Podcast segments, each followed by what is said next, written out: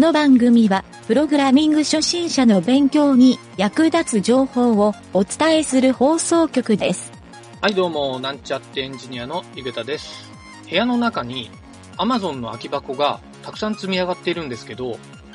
あのにやけた口にですね、少し癒されてしまっています。これも Amazon の戦略なんでしょうかそれではなんちゃってラジオ、始まるよ。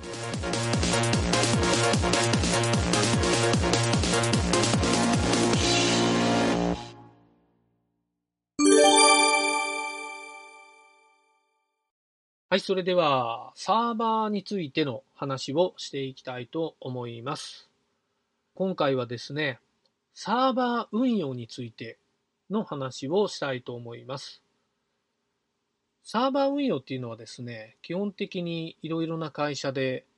サーバー管理者とか、サーバー担当の人っていうのを、そういうポジションを用意されて、えサーバー管理者っていうふうに肩書きを持って運用されている人も多いんじゃないかなと思うんですが、基本的に自分が立てたサーバーは自分が管理をするっていうのが、えお決まり事というかですね、まあ当たり前なんですけど、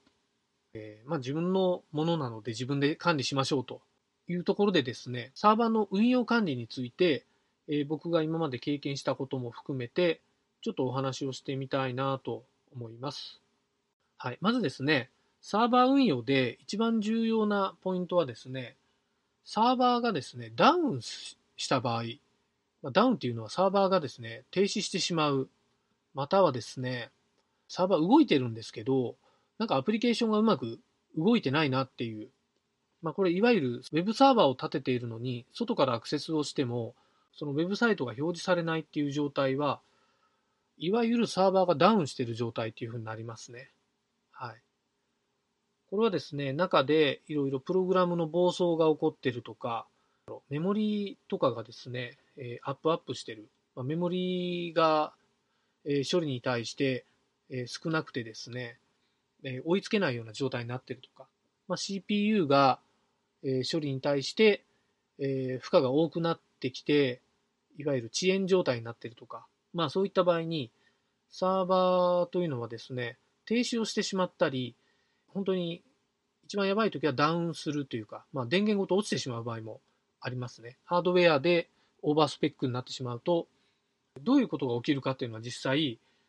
わからないっちゃわからないんですよ。はい。なので、えー5分間ぐらいずっと待ってると元通りに戻ってくるっていうようなケースもあれば、えー戻ってこないケースもあったりするので、えーこういった場合に、そのサーバー運用を、そういったことを想定しているかどうかで、対応とか運用管理がかなり変わってくるということを、僕はですね、以前いた会社で結構学んだことになります。まあ、そういうふうに聞けば当たり前のように聞こえるんですけど、結構ですね、やっぱりサーバーって、えー動かしていて管理をされてないっていうことの方が実際多いようですね。はい。サーバーをですね、実際運用してる会社さんとかと話をしたときに、えー管理はどうやってますか？とか、えーそういう話をするんですけど、基本的にサーバーがダウンしたらどうなりますかっていうときに、えーちゃんと答えられる会社さんって少ないなというのが僕の印象です。はい。まあ、落ちたら何とかしますみたいなことを平気でエンジニアの方が言う人もいて、人数が少ないので、えーそこまで回りませんみたいなことを言う会社が、えー個人的には多いなという印象ですね。はい。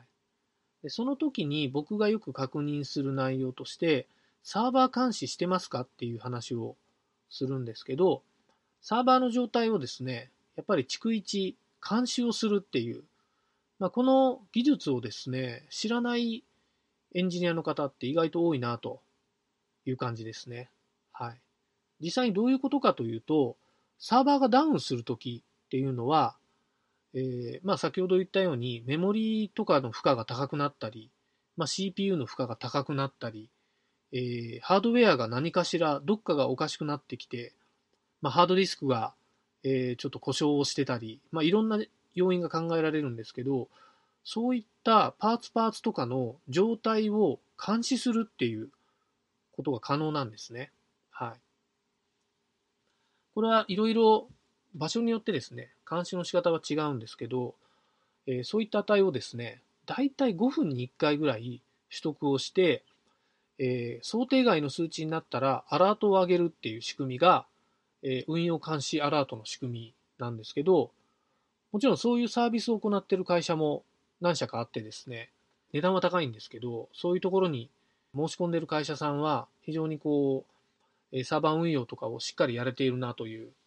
印象なんですけど、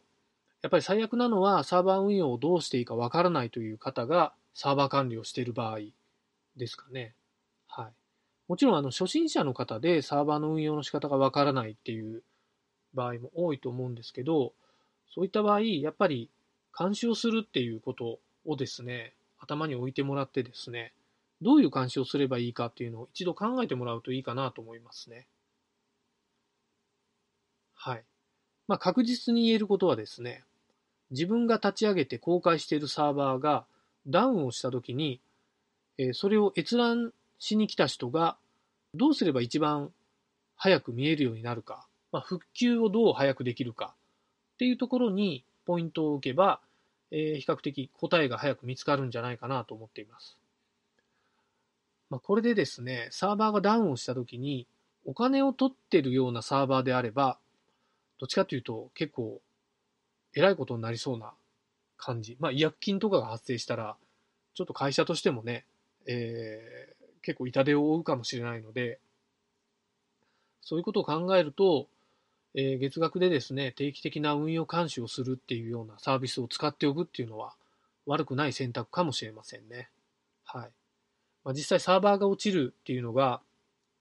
ホスティングサーバーとか、えー、サーバーの提供会社の方がダウンするっていうケースもあるので、管理しきれないっていうケースもあるんですけど、え、これはですね、複数のマルチのえ、サーバーホスティング会社を使って冗長化をするっていうような徹底している会社さんもあるので、え、一番はですね、やっぱりこれを利用する人がですね、サーバーがダウンしてサービスが使えないっていう状況をいかに回避できるかということをですね、想定しているかどうか、ここにかかってくると思います。はい。なので、今回はですね、実はそのサーバーの運用っていうとですね、非常に苦手に感じてるエンジニアさんが多いなと思ったので、実はこの話をさせてもらったんですが、え、やっぱりサーバー監視っていうポイント、これですね、ここにですね、ちょっと目を向けてもらえるといいんじゃないかなと思ったので、これからサーバーを立ち上げようとしている人は、えー、監視ということをですね、ちょっと念頭に置いて運用してみると、意外と仕事もスムーズに進むんじゃないかなと思いました。今回は以上になります。